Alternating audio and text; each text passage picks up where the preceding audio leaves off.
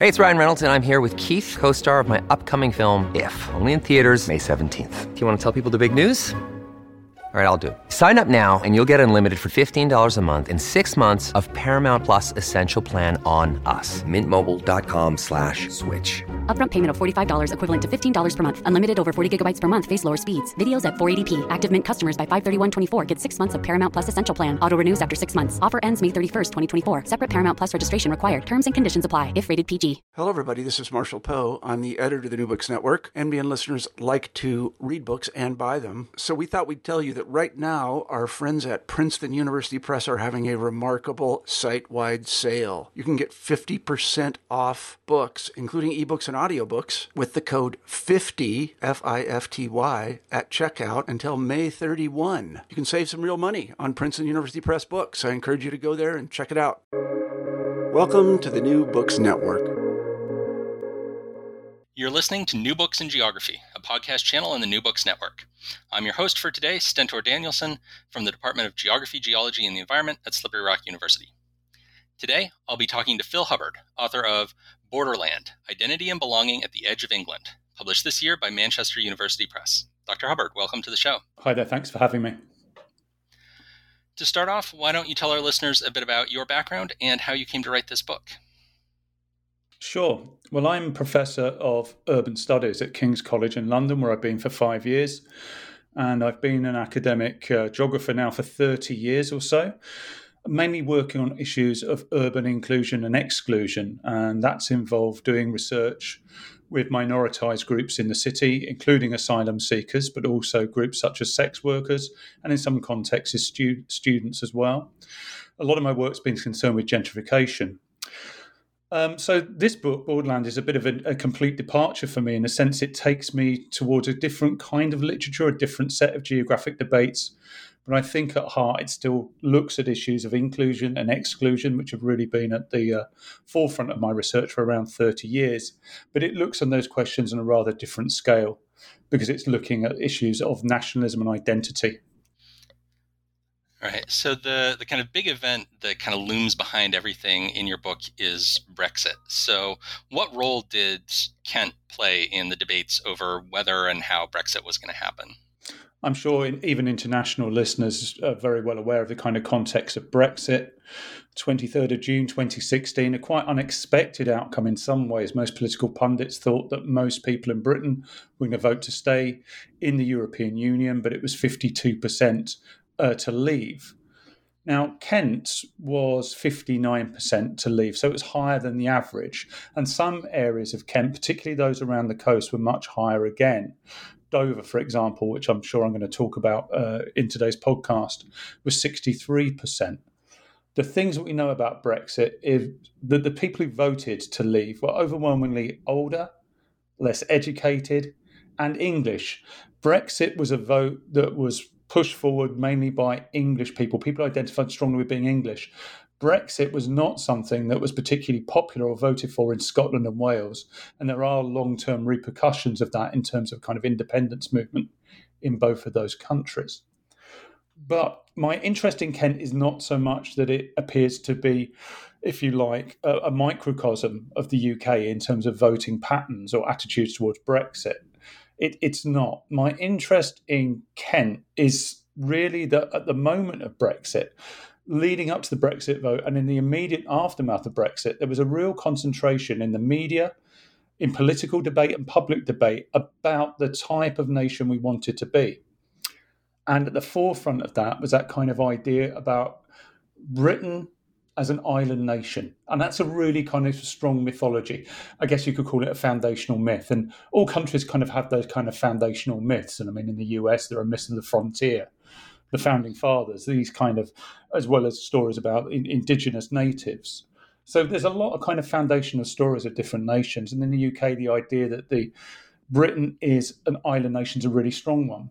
But for that idea to have taken root, and for it to be kind of um, enlarged and indeed kind of emphasized in the right to Brexit, that required a lot of attention being given to the point at England, which is closest to continental Europe, and that's the this the southeast coast of England, the coast of Kent. So my book is loosely a journey around the coast of Kent. It's around about 100 miles that I walked. And that area, that coast, is at times only 22 miles from continental Europe. As you walk the coast of Kent, you can see France with the naked eye. So you've always kind of got that awareness as you walk the coast of Kent, you're facing Europe, but it's always very close as well. And there's that kind of awareness of being both close and distant at the same time, being on the threshold, being on the edge of England. So I was really interested to think about how the, the politics of Brexit, and particularly the new kind of populist politics of exclusion and nationalism, were being played out at the edge of England.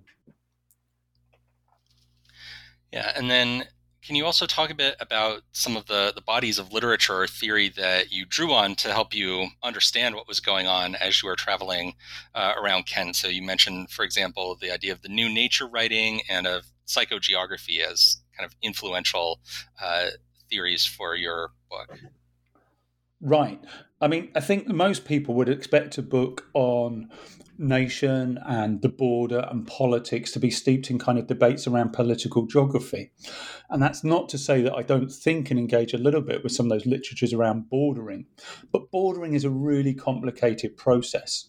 And if we think about any border, whether it's the US Mexico border or Palestine Israeli border or indeed the UK border with continental Europe, then the processes of bordering don't just happen at the point where two nations meet they reach out in front of and behind the border in all sorts of ways. It's about geosurveillance, it's about algorithmic control, it's about the way you present your passport through fast tracking at foreign airports, it's about the way one enters the nation through all number of different routes. So the border is not necessarily where we can best understand processes of bordering. Bordering is something that happens everywhere.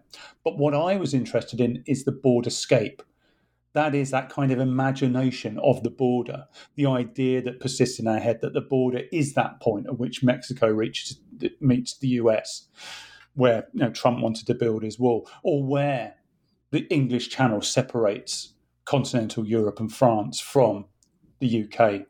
So I was interested in kind of reading that borderscape, thinking about it aesthetically, socially, and culturally, thinking about you know, what images does it give us? What understandings of identity might we take from it? And there are three literatures there that are really kind of inspirational to me. One is a very kind of traditional geographic literature on landscapes, which goes back, I guess, to Carl Sauer in the US or Hoskins in the UK. People who've kind of tried to read the landscape in terms of the way that human settlement is layered upon the physical, uh, the climatological, the geological. And in that sense, I'm kind of really interested in thinking about the way in which a sense of Britain as the island nation is underpinned by particular ideas about the type of land it is, both above the surface in terms of human activity, but right the way down to the chalk below the Kentish cliffs, which I talk about in the books. So there's a literature on landscapes that I draw on.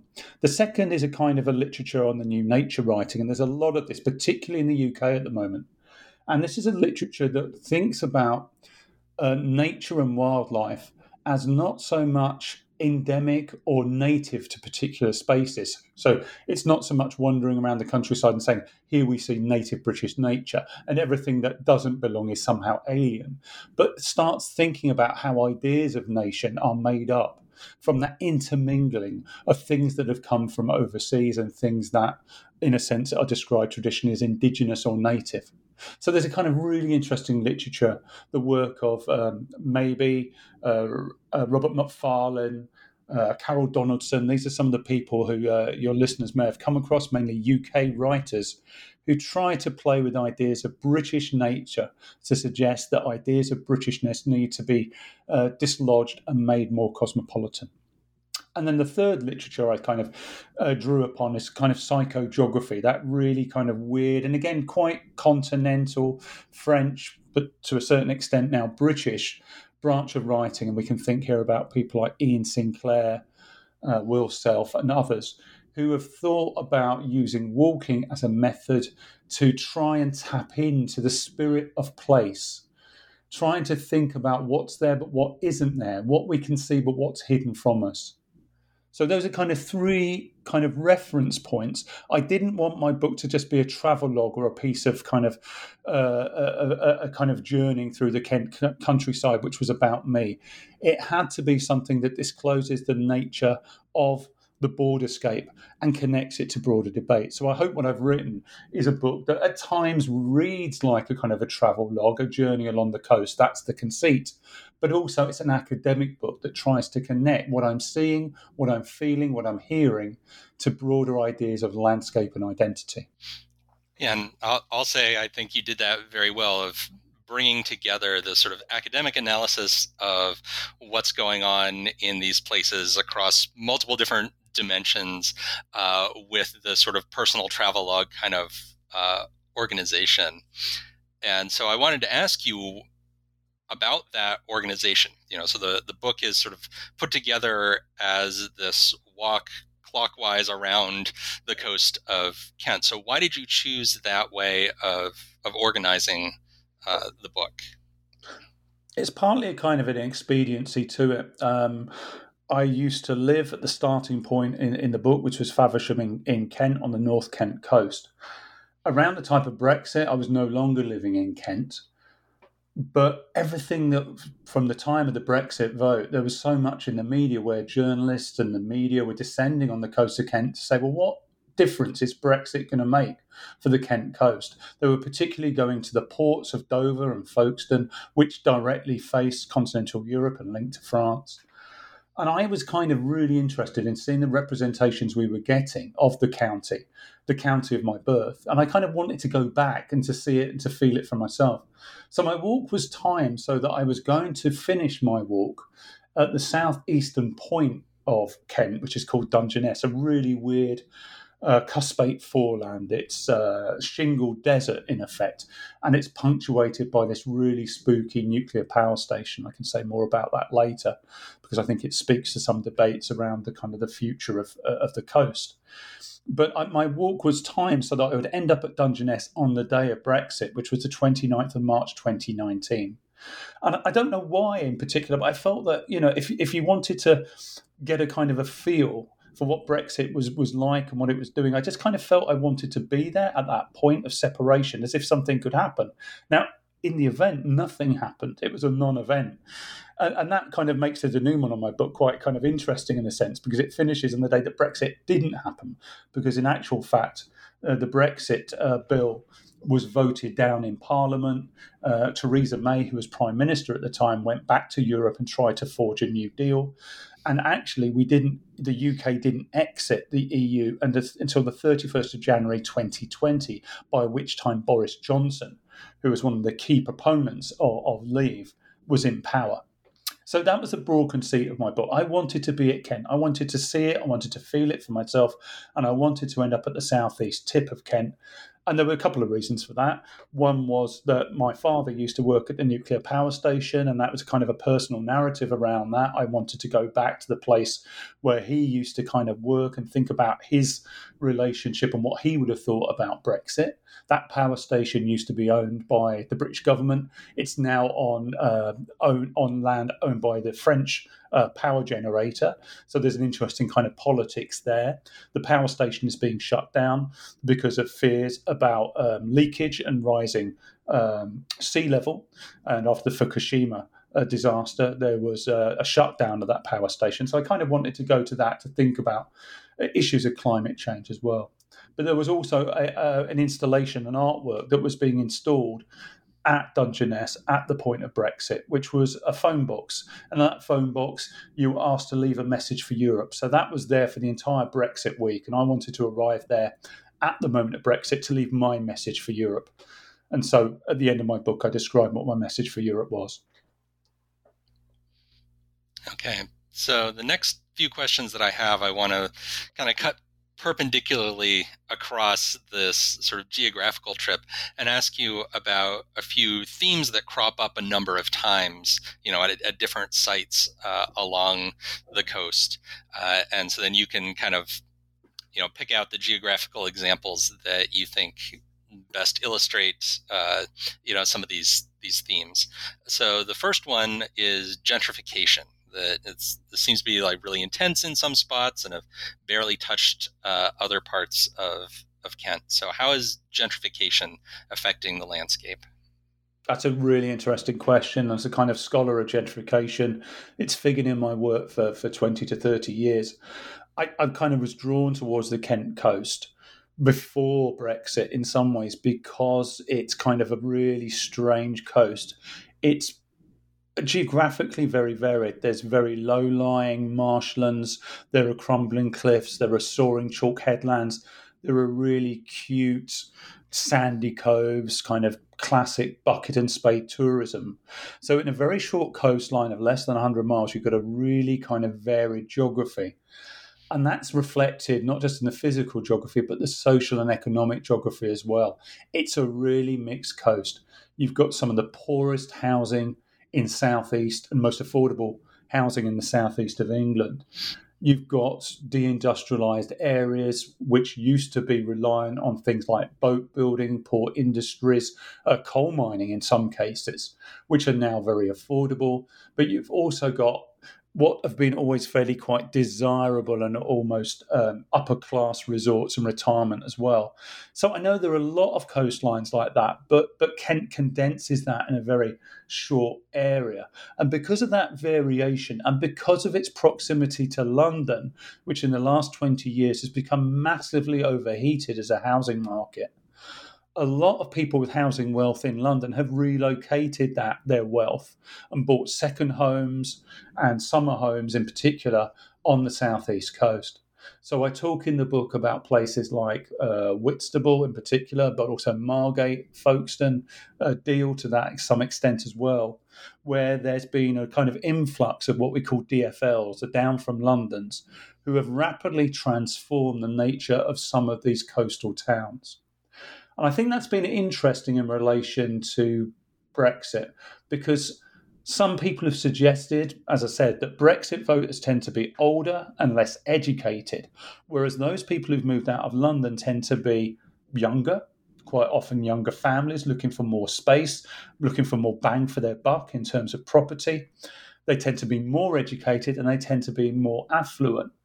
So, in a sense, this has created some sort of a um, contrast, I guess, between a quite conservative, older, less educated working class, in some cases in Kent, who were pro Brexit, who were uh, pro leave, I should say, and London incomers, who in some senses have been quite uh, pro Europe. So for me, that was kind of quite interesting. And what I was trying to do is sometimes get behind that simplistic division of anticipating that all people who come from London were pro Europe and all those people who are from Kent are kind of uh, want to leave and are anti Europe. Okay.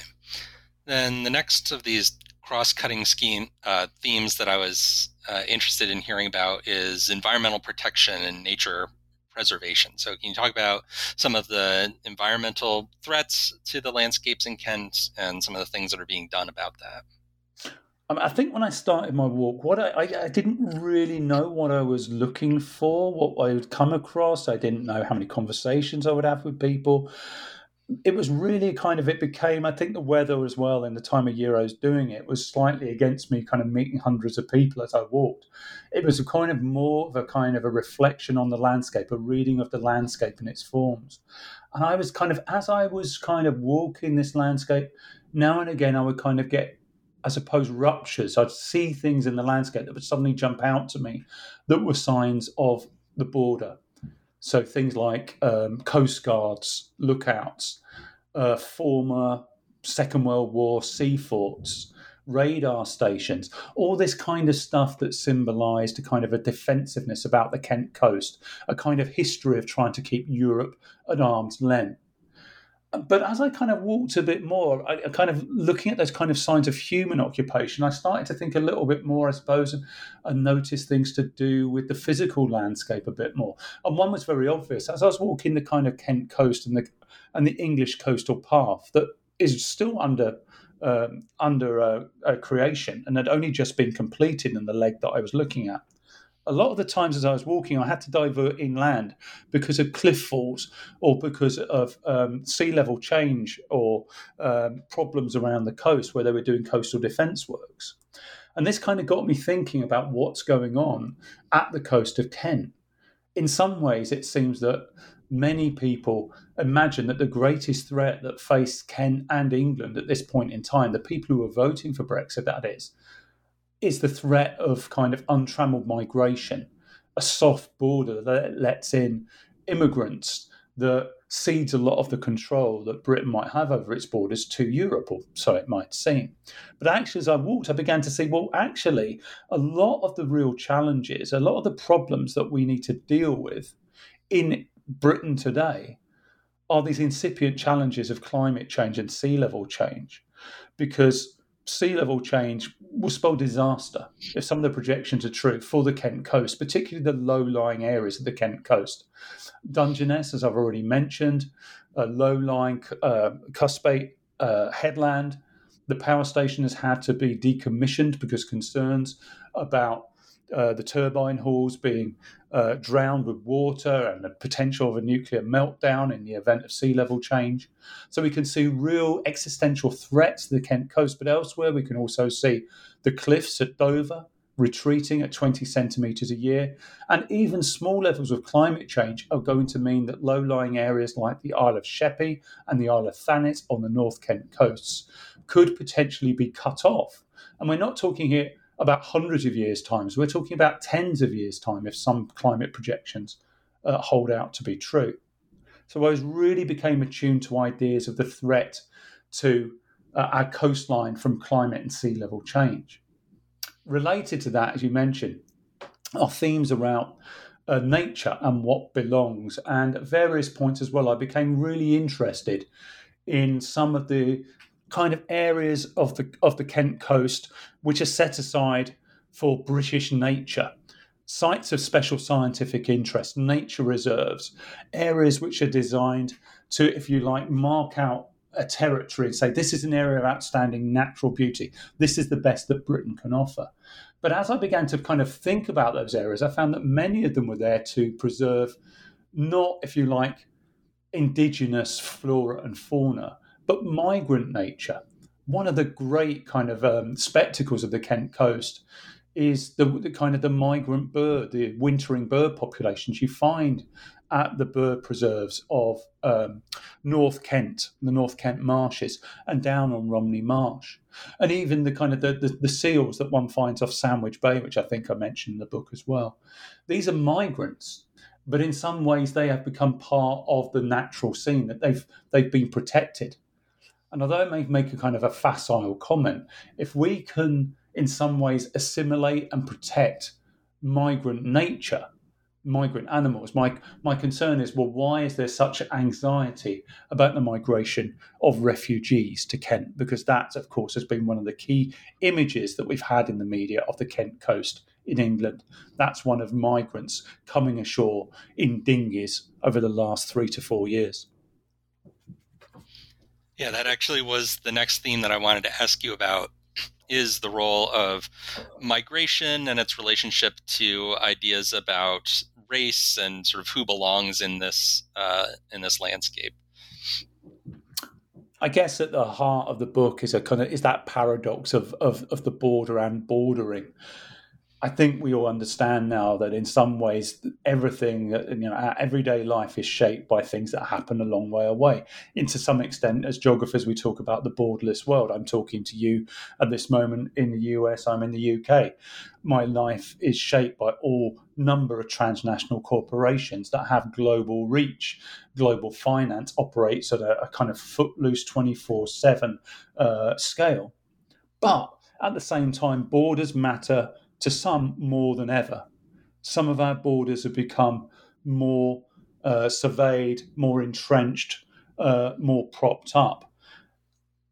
Any border implies a differential form of inclusion and exclusion. But what we've found in the UK in the context of Brexit is a populist politics that particularly appealed to the idea that Britain had lost control of its borders. And the, the, the key evidence of that was the numbers of so called illegal migrants, we might also refer to most of them as asylum seekers or refugees, coming to the UK through various routes, particularly via the shortest crossing from continental Europe to Britain, which is from France and the, the, the Calais jungle and, and the coast of Dunkirk up to the coast of Kent.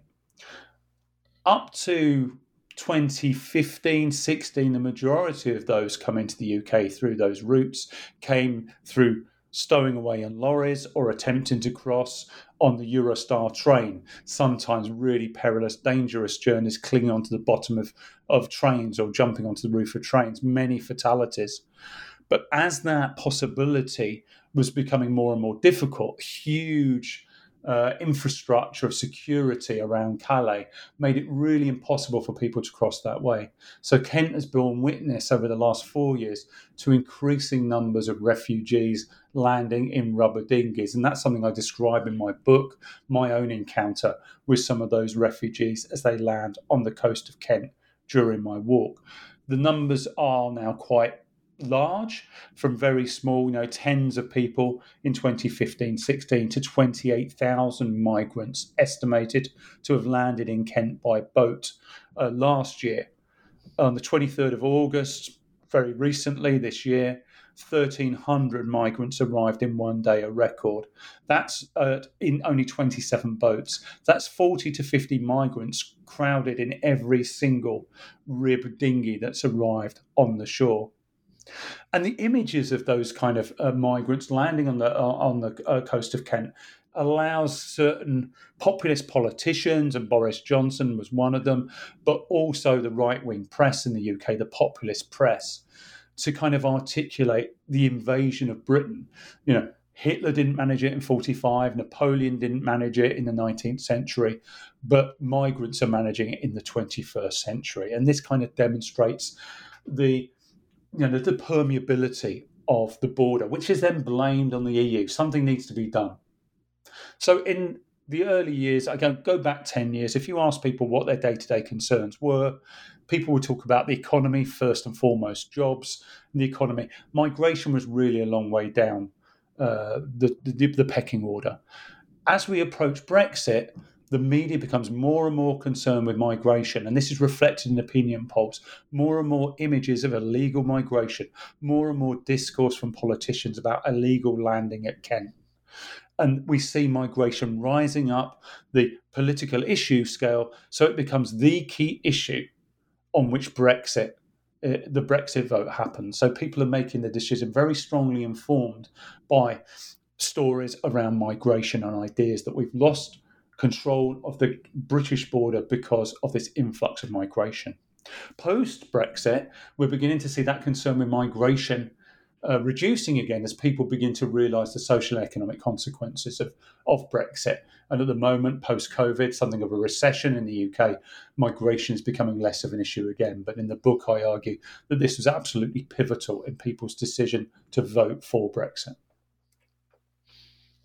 Okay, and then another one of these cross-cutting topics is the role of art and, and literature. So you talk a lot about artworks that you encountered while you were doing your walk and about you know literature that you've read about these places. So can you tell us a bit about uh, how you chose some of these works and, and how you engaged with them and connected them to what you were seeing uh, as you were walking around the coast?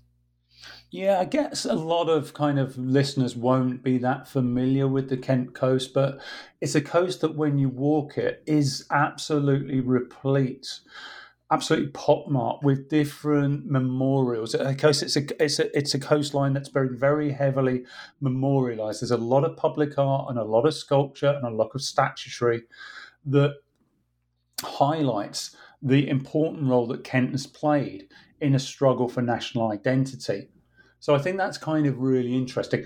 Now, clearly, I, I, guess listeners can think about all number of different sites in the UK or internationally where we find that kind of density of national monuments. So in the US, excuse me, we might think about the kind of the mall in Washington as a real site of kind of national memorialisation. And in the UK, we can think about you know Trafalgar Square in the heart of London. But outside of London, I think you've got an absolutely remarkable repository of public art along the Kent coast. that celebrates kind of national heroes, the heroes who seemingly defended the British nation in times of trouble. The Duke of Wellington, Winston Churchill, uh, Vera Lynn, even mythical figures like James Bond, who kind of personify a particular form of Britishness, a resistance towards, you know, James Bond was written in the context of the Cold War. It was about a kind of resistance to the uh, the threat of communist the communist bloc and Russia. So along the Kent coast, I kind of kept on coming across these kind of memorials and these pieces of public art that really kind of thicken the plot and get you to think about, you know, whose identity is being celebrated here, which heroes, which stories. And it's not, as I say, always a story about ordinary people and ordinary endeavours. A lot of people have lost their lives at the Kent coast in times of warfare, very heavy bombing in the Second World War during the Battle of Britain and so on. But this is a story about kind of great men and women. It's a story about particular heroic endeavour. And I think that's interesting because around some of those sites, in the book I talk about Folkestone, and there's a there's a road in Folkestone, a hill that as a kid I used to walk up and down. In the last 20 to 30 years, it's been kind of redubbed the Road to Remembrance because it's now known as the road that soldiers walked down during World War One, getting their ships to the Western Front, getting boats from Folkestone Harbour, a journey which many of them would never return from. So now that route, that road is inscribed with all sorts of memorials, crocheted poppies. Poppies are the, the symbol of remembrance in the UK. You know, you can't escape that kind of very obvious symbolism of remembrance. So I kind of am reflecting on that and the particular rituals that go with that, that almost coercive sense in which in living and being at the Kent coast, one has to kind of pay homage to the past memories and the, the kind of defensiveness of the Kent coast and its role in forging the nation state. But also at various times, I hit upon pieces of art that pose, for me, different questions. Now, the, the beauty of public art is they're always open to reinterpretation and different meanings. So there's one piece of art that I really hit upon in in uh, Folkestone, which amongst all these kind of tributes to the war dead and the Second World War, the First World War, the Napoleonic War, it's a really simple piece of art where an artist called Richard Wentworth has gone around the town and found examples of what he calls um, non-native uh, plants. So there's a buddleia, the poplar oak, the turkey oak, different trees that he finds around the town, which are described as invaders. And he puts a plaque next to each of them, telling us a little bit about their history. So the buddleia was brought from China in the 19th century. And when I look at that, I kind of think about, okay, well, here's a different kind of, you know, public art. It's not saying, well, you know, let's think about Britain as something that has been made through acts of keeping, you know, people out. It's a nation that's been made by welcoming people and things in, be it plants, be it nature, and be it other people. And I kind of take that form of art as some sort of metaphor for the role that migration has made. The British nation has been made through histories of migration. And before the recent turn to a populist politics of national exclusion, New Labour very much posited the idea that Britain is a multicultural nation. So I'm really interested in pieces of art that perhaps can be read as a celebration of multiculturalism. Okay. So now, if I, I think I understand the the timeline of, of you know how you wrote this book, that you finished the the actual walking part before COVID nineteen, uh, you know, came to Britain, but then you were you know doing the, the writing and, and getting it published during uh, the pandemic. So I was wondering if you could talk a bit about how uh, COVID 19 played out both for you personally in the process of creating this book and also in the, the landscape of, of Kent like COVID was really, uh, it, it, uh, you know, sorry, I start again. So COVID was obviously hit the UK extremely early, extremely hard, and, and, and lockdown had extreme repercussions. In terms of disrupting the writing of this book, it obviously had um, major impacts. Yet, from the same token, it gave me some kind of new material to reflect on. Towards the end of 2020, a new variant of COVID emerged, which was called the Kent variant. And for a very short time, around the end of 2020 and the start of 2021, this was the dominant strain of COVID in the UK, thought to originate in Kent because that's where it was first detected. So we not only had Kent appearing as somehow the front line in the separation from Europe, we not only had Kent as a, a political uh, hotbed in debates around whether we should leave Europe or not. We also had Kent under the microscope for its potential role in the transmission of the COVID pandemic. It was really interesting for me to start to think about the way that Kent was being talked of. The assumption that some people made was that it was migrants and refugees who had brought this new COVID strain to Kent. So it became part of this exclusionary rhetoric that said yeah, we need to tighten our borders. We need to keep migrants out because it's no surprise that the COVID, a new COVID strain has emerged in Kent because that's the place where the refugees are coming uh, ashore. And in a broader sense, I think COVID times get us to think about bordering in interesting ways because I think if COVID 19 has done one thing, it's certainly hardened international borders in a number of different ways. You can think now about the way in which we travel to different nations. Having a passport is not enough. You could have a vaccine passport. You can go in travel bubbles. There are new green routes. There are new risk routes. So there's a new kind of differential politics of inclusion and exclusion. So for me, thinking about that was something that encouraged me not to kind of engage with those kind of broad COVID national politics, but to think about how that's played out at the Kent coast, to think about how we see COVID nationalism existing and written out of particular landscapes such as the Kent coast. And I think it was really interesting to see how particular commentators blamed a new strain of COVID on migrants and then how the French decision to close the border to foreign lorry drivers who were in the UK at the Christmas of 2020, stranding those lorry drivers in the UK, was seen to be an over precautionary measure by the French to try and keep an English strain of COVID out. So I was really interested in thinking about you know, the impacts that made to the Kent coast. And what we saw around Christmas 2020, which was you know a few months after I completed my walk of Kent, new things were unfolding, whereby we saw, you know, 20,000 lorry drivers stranded in Kent with inadequate toilet facilities, washing facilities, parking facilities, anxious about this new strain of COVID, but at the same time scapegoated as a potential vector of COVID transmission. And at the same time, we also saw, in the other direction, refugees still landing on the beaches, put into asylum holding centres, which also became figured as if you like, vectors for COVID transmission. So I was really interested to kind of think about how those new images and stories about the Kent coast reinforce particular fears of otherness, of Europe, and of populations that needed to be kept out. So I felt I had to kind of include that in the story. So my book isn't a kind of a straightforward travel log where I say, on this day I began and I walked here, then the next day I walked here, then I walked here. It does cut forward and backwards in time both in terms of deep time and old stories and the way that they inform the contemporary landscape, but also in terms of you know pre-COVID and post-COVID. And I hope that makes a kind of a more satisfactory book in terms of tying together some of these ideas about nationalism identity. It, it, it isn't a book about me. I didn't want it to be a kind of an autobiographical story about my search for meaning in the Kent landscape or my family's story in Kent.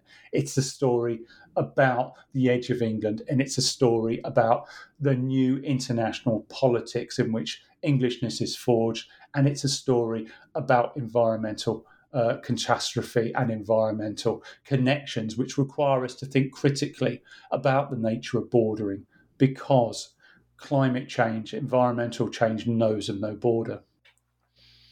All right, so we're moving towards the end of our time here. So I wanted to give you an opportunity to give uh, a shout out or a thank you to anyone whose help was important to you as you were writing this book. Yeah, first and foremost, I should say that the royalty for my book is going to the Kent Refugee Action Network. And I felt it was really important for a variety of reasons that I acknowledged their the work that they're doing because I didn't just want to give the story that what we find at the Kent coast is a kind of exclusionary form of nationalism and racism. Obviously, that's there. There are examples in the book that I give where people were walking the beaches trying to push back migrants, refugees who they saw as invaders. There's this really disturbing couple of stories in the book that I recount where I overheard people talking about mining the beaches to keep the refugees out. So, a lot of quite xenophobic, Islamophobic, and racist stuff. Yet at the other extreme, I suppose, I also wanted to draw attention to the kind of contested politics of the coast and the fact that there are wonderful people who are extending forms of hospitality. And the Project Kent Refugee Action Network not only provide a kind of immediate support and emergency support to new arrivals in Kent by providing them with you know, for the kids, toys and games and clothing and offers of food and so on and so forth but for young unaccompanied asylum seekers in Kent, provide things like drop in centres and daycare centres, educational opportunities, language training, which can be really important. And I think that's kind of really important for me to stress and to, you know, giving my royalty from the book, modest though it's, I'm sure it's going to be, giving that as a kind of a token gesture towards the work that they're doing acknowledges that there are people in Kent who have a different understanding of the border, that borders are porous, that they need to be porous, and that we need to extend uh, a, a, kind of a hand of welcome to those from overseas. And in the book, I do try and unearth some stories to suggest that although we celebrate the kind of moments where Kent was on the front line, was repelling the invaders from overseas, there are other moments where it has welcomed refugees. So in the 19 in the First World War in the 1920s, really large Belgian diaspora that fled the First World War found a, a home and a real welcome uh, at the coast of Kent in towns like Deal and, uh, and particularly Folkestone. And in the 1970s, those fleeing the Vietnam War uh, found a home. There was a there was a, a, accommodation provided for them in the town of Hythe. And if you walk through Hythe today, there's nothing in the landscape per se that, that tells you that story. But I, I come across the ruins of Moyle Court and uh, a place where Vietnamese asylum seekers and refugees lived in the 1970s. And speaking to people there, I began to unearth that really interesting story. And I contrast that with the more recent, quite NIMBY, not in my backyard politics, I've found with those living alongside the Napier barracks in Folkestone, which has been used to hold recent refugees. And a lot of people who live near that are really worried and are really uh, opposed to the presence of young, particularly male uh, Muslim asylum seekers in their midst. So KRAN, the Kent Refugee Action Network, I think uh, deserve a real shout out for the work they do at the Kent coast and for also for putting alternative narratives and discourses of the Kent coast into the public eye. All right. And finally, we always like to end by asking what you're working on next. What kind of projects are you taking up now that this book is out? Yeah, there are there are many answers to that. Let me think. I should have a straightforward answer. But uh, as a geographer, I, I never quite know where the next project is coming uh, from. In a sense, my research has always been very reactive. Things have happened. There's been a kind of a local land use controversy, an event that I've seized upon that has, has gripped my attention that I felt something has needed to be said about. So, in some senses, I don't know precisely what my next project will be. I'm really guided by kind of questions of social relevance, I suppose. The idea that what we do as geographers needs to speak to ongoing current debates. So, in a sense, I guess it's it's good that I don't know what my answer to that question is. What I would say is that partly emerging from my walk around Kent and particularly thinking about the role of non humans in the making of the coast, I'm becoming increasingly interested in animals and animals and gentrification. And with colleagues, I've been recently writing about animals and gentrification, which are kind of is pushing the type of geography I've done. I'm a human geographer, but this project and the work I'm doing on animals is pushing it in new and I think exciting uh, directions because often we think about gentrification in terms of people and people investing in property. but it involves displacement. It involves populations being moved out. So at the Kent coast, where we see gentrification happening, it's not just working class people who are being pushed out. I also mention in the book uh, instances where forms of nature are being pushed out. Uh, badger colonies on the coast of Hythe are being displaced by new development, you know, yuppie development. Um, urban foxes are being displaced in many cases. All forms of urban nature are being destroyed as the green belt and green spaces and brownfield sites are being built over by new housing. So I'm really kind of interested in thinking about the impact that has on animals, but also pushing that further to think about how we might live with animals in a more uh, productive way. Bearing in mind that I guess as geographers, you know, we need to think about environmental sustainability. That's the big challenge of our time. And in terms of living alongside nature, be it the coast or elsewhere, I think that requires us to think about how we live alongside the non human, both in terms of flora, but also uh, flora and fauna uh, in terms of various forms of, of nature. All right. Well, that sounds very interesting, and we'll look forward to seeing what comes of that that work that you're doing. So, Dr. Hubbard, thank you so much for coming on the show. Great, thanks for having us. And I hope this is a book. I know it's written about a, a, strange little corner of Kent, but I hope when people read it, they will see that it speaks to much wider themes of identity, belonging, and borders, which as geographers, I think we're all interested in. All right. So you just heard a conversation with Phil Hubbard, author of Borderland Identity and Belonging at the Edge of England, published this year by Manchester University Press.